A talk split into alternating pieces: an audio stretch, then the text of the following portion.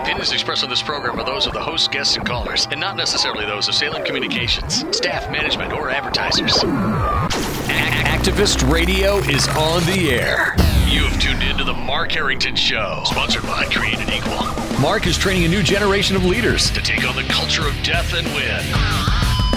If you don't like abortion, don't have one. The only thing that can be said to be objective truth is that there is no objective truth.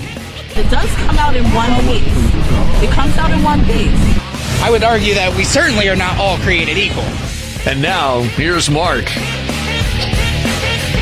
So here's a question for you Should Christians sue? Should Christians sue? Should Christians defend our rights as citizens of the United States? You're listening to your radio activist and voice of resistance, Mark Harrington, coming to you from the Created Equal studios here in the Midwest. You can find out more about the radio program by going to markharrington.org. I'm also the president and founder of Created Equal. To find out more about our pro life mission, go to createdequal.org. So, we're going to be talking about that today. Should Christians sue? Should they exercise their rights as citizens?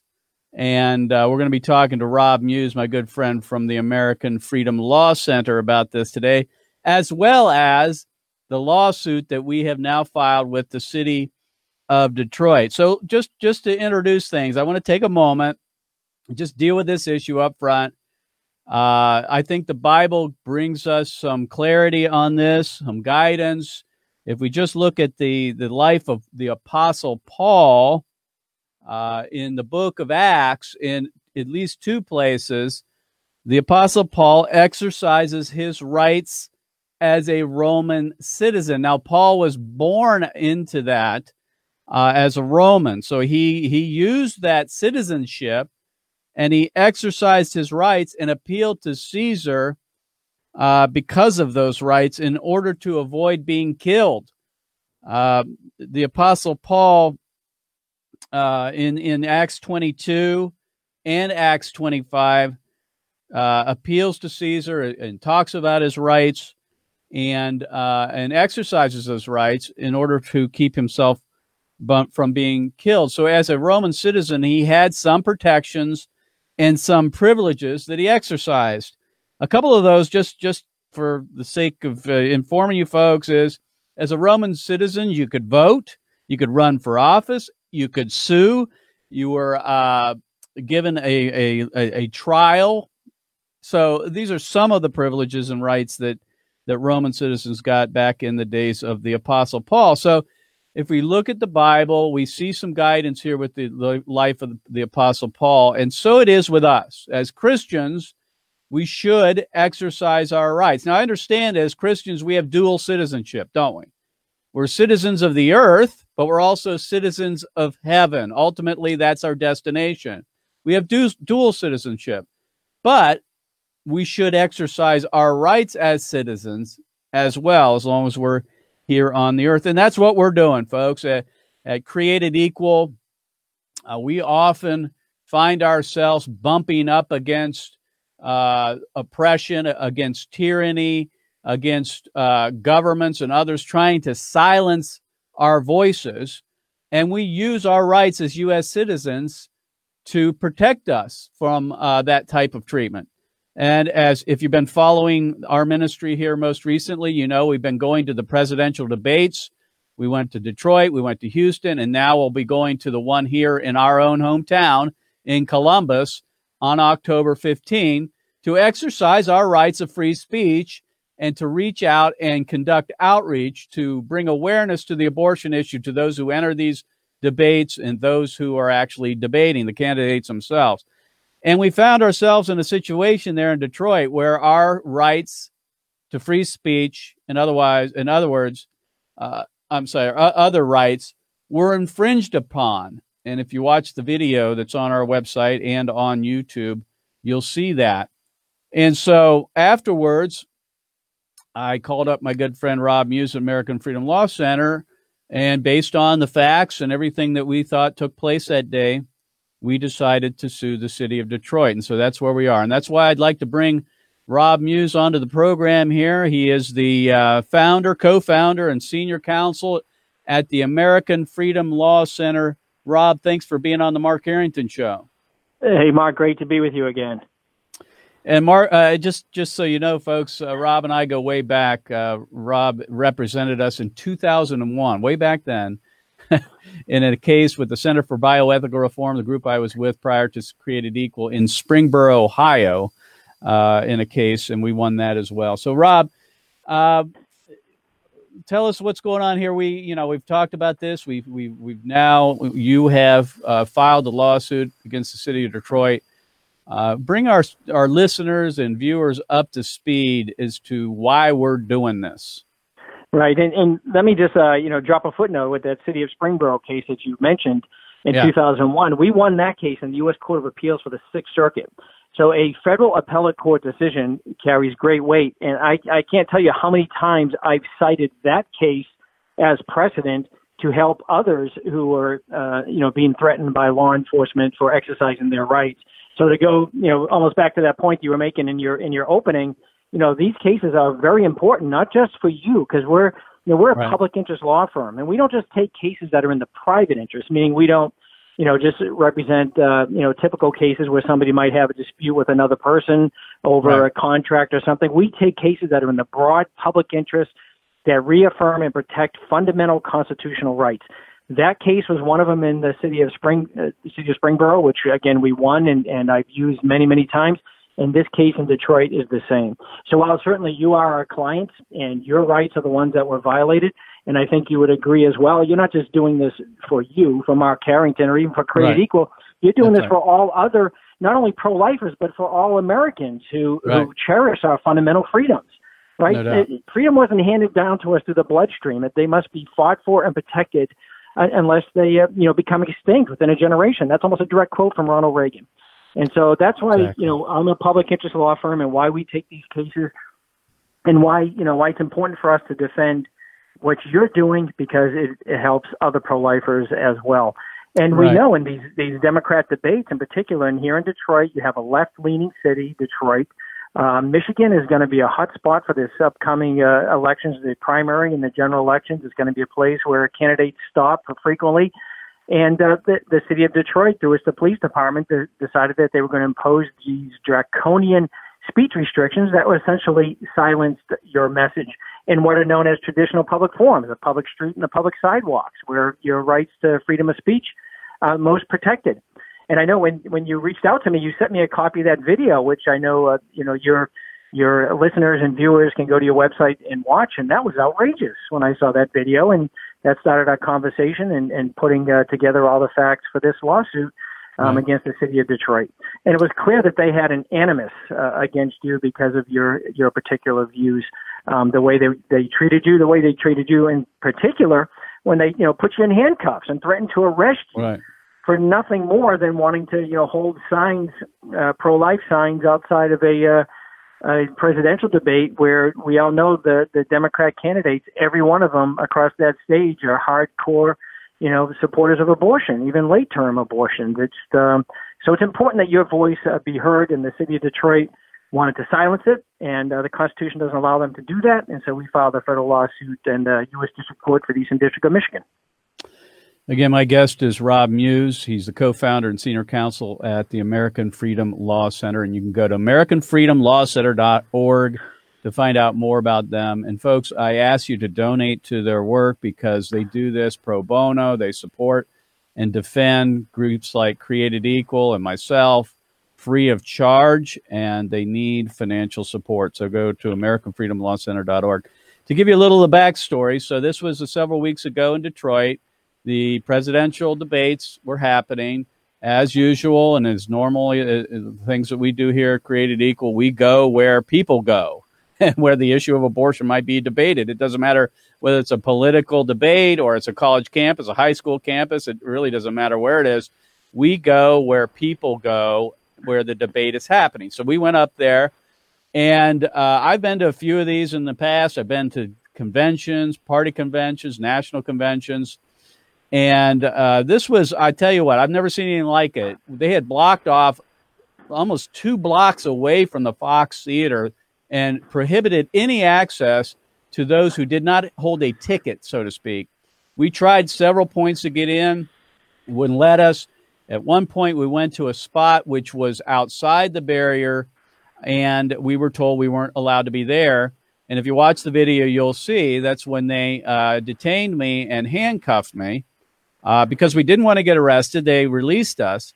But over the series of over two days, there was a series of events in which we were mistreated, our rights were crushed, and we were treated differently than all the rest of the protesters. And that's why we're filing this lawsuit. Uh, and, you know, I, I, get a little pushback here, Rob, and people saying, well, you know, we should just go along to get along. you know, we should just not push back on this kind of thing. It doesn't really advance the ball. You're only making enemies. Uh, wh- how do you respond to that? I know we've kind of addressed this and the idea that uh, we are not just thinking about ourselves, we're thinking about future generations of Americans. Uh, h- how do you deal with that? Because I know as Christians, we're supposed to be meek and mild, we're supposed to be kind, winsome. We can be all those things, but it's essential that we have the public square. No, it, it's absolutely essential. And you know, when you look at the forces out there, particularly those that that uh, promote the culture of death, what they're right. trying to do is they want to hide you, right? They want to hide right. your message. They want to silence you. The yep. the right to freedom of speech is not the right to catharsis. Meaning, it's it's right. not you just going in a closet, shutting the door, and, and expressing your message to you know to a nobody. Right. The whole point of the right to freedom of speech is, as you mentioned, to get out to the people. Because the purpose of the right to freedom of speech is to influence public opinion. And then that's the way you change public policies by changing public opinion. And right, and we know the abortion industry, one of their primary tactics, tactics is to just keep this veil, this, you know, it wants to be hidden behind this veil where they put out, you know, words like choice and women's rights. And they don't want you to see what goes on behind that veil. And without people like you out there showing them what the truth of abortion is and to address these people, and I've, I've seen you in, in action, you are, you're very civil, you're very loving towards these people, and you just want to express them to, to, to show them the truth, right? And so what is, what are the, you know, the forces of evil doing through, in this case, through the city of Detroit and the police department, is they want to hide that truth. We have, we are called as Christians, right, not to keep that light under a bushel basket Right. right? Is it, we we know that from Scripture. We got to we got to be the salt of the earth. How do you do that if we're going to be relegated, you know, into the dark corner? Right? They want to keep that bushel basket over our light, and we need to make sure that light shines bright. And the way we do it is you don't engage in, you know, civil disobedience, as it were, breaking breaking laws, as right. as it were. We we do it the way that our our civil system is set up is we're exercising our rights, you're exercising your rights. I'm just an advocate for you to do that in the in a court of law because we do have fundamental protections in this country. And, and Ronald Reagan was so correct. If we don't exercise these, so those Christians that I'm, that I you know that are listening that that want to be meek, mild, and not exercise their rights, you're going to lose them. It's as simple as that. If you don't, if you're not constantly right. exercising them and constantly fighting for them, they're going to slowly but surely be eroded. Road. And the next thing you know, you're looking around, and you're like, okay, so why, you know, what's happening to us Christians? Certainly, right. we're, you know, we're, we're called to be martyrs in a sense. We're also called to, you know, to, uh, you know, to be to be soldiers for Christ. You know, to right. be out and there. And of course, we're fight. willing. We're willing to suffer injustice. We're willing to do what's necessary. Go to jail if necessary. Uh, we understand that things aren't fair. They're not going to be fair on right. this side of eternity. But as far as social reform goes, and the idea that if we're going to make change, change hearts and minds, change culture, change politics, freedom of speech is essential for that. I mean, and, and we we take it for granted here in America uh, that we have that, but people around the world don't have these expressive rights. They don't have an opportunity to redress grievances like we do, and I think we need to fight for those rights in other for for future generations of Americans in order to express themselves. The other thing is the gospel. Uh, the freedom to, of speech and the, the spreading of the gospel go hand in hand. Now, people say, well, you know, in countries where there's great persecution and you don't have these rights, Christianity is spreading. Okay, true, but what would you rather have? I mean, would you rather be in jail all the time and not being out in front of people expressing yourself? Or be in a country where you can express yourself. We need to take advantage of the First Amendment and for our freedom of speech here. in order to make change and in order to spread the gospel. And that's what we're doing. I hope Christians understand that. We're not just looking for lawsuits. Believe me, I don't want to be in court. You don't want to be in court if we can avoid it. But when we need to, we need to go to court sometimes.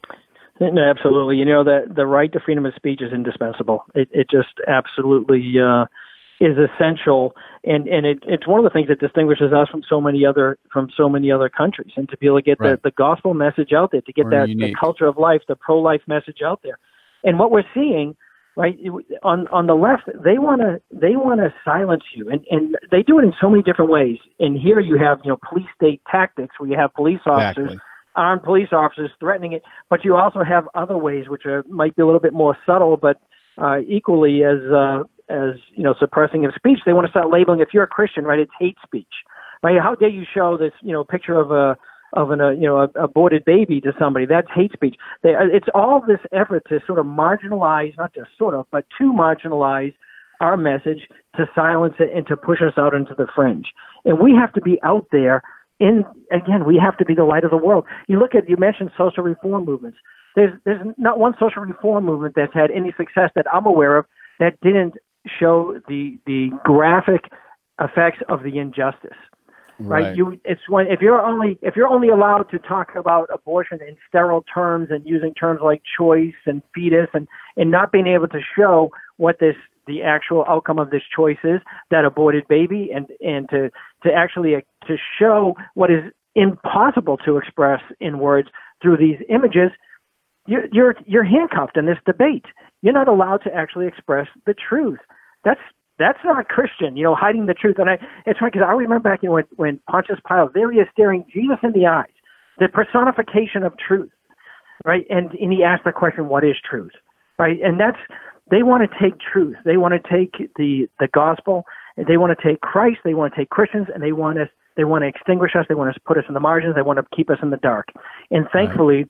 We have laws that we can push back with and that being exactly. principally the First Amendment. And the thing to remember, you know, our founding fathers, when they drafted the Bill of Rights, obviously the First Amendment is the first of those rights. The Bill of Rights doesn't isn't the government conferring upon us any rights or privileges. Right. These are these are rights and privileges that we have. They're inalienable. These are these are God given rights to be able to to express ourselves and exercise our religion.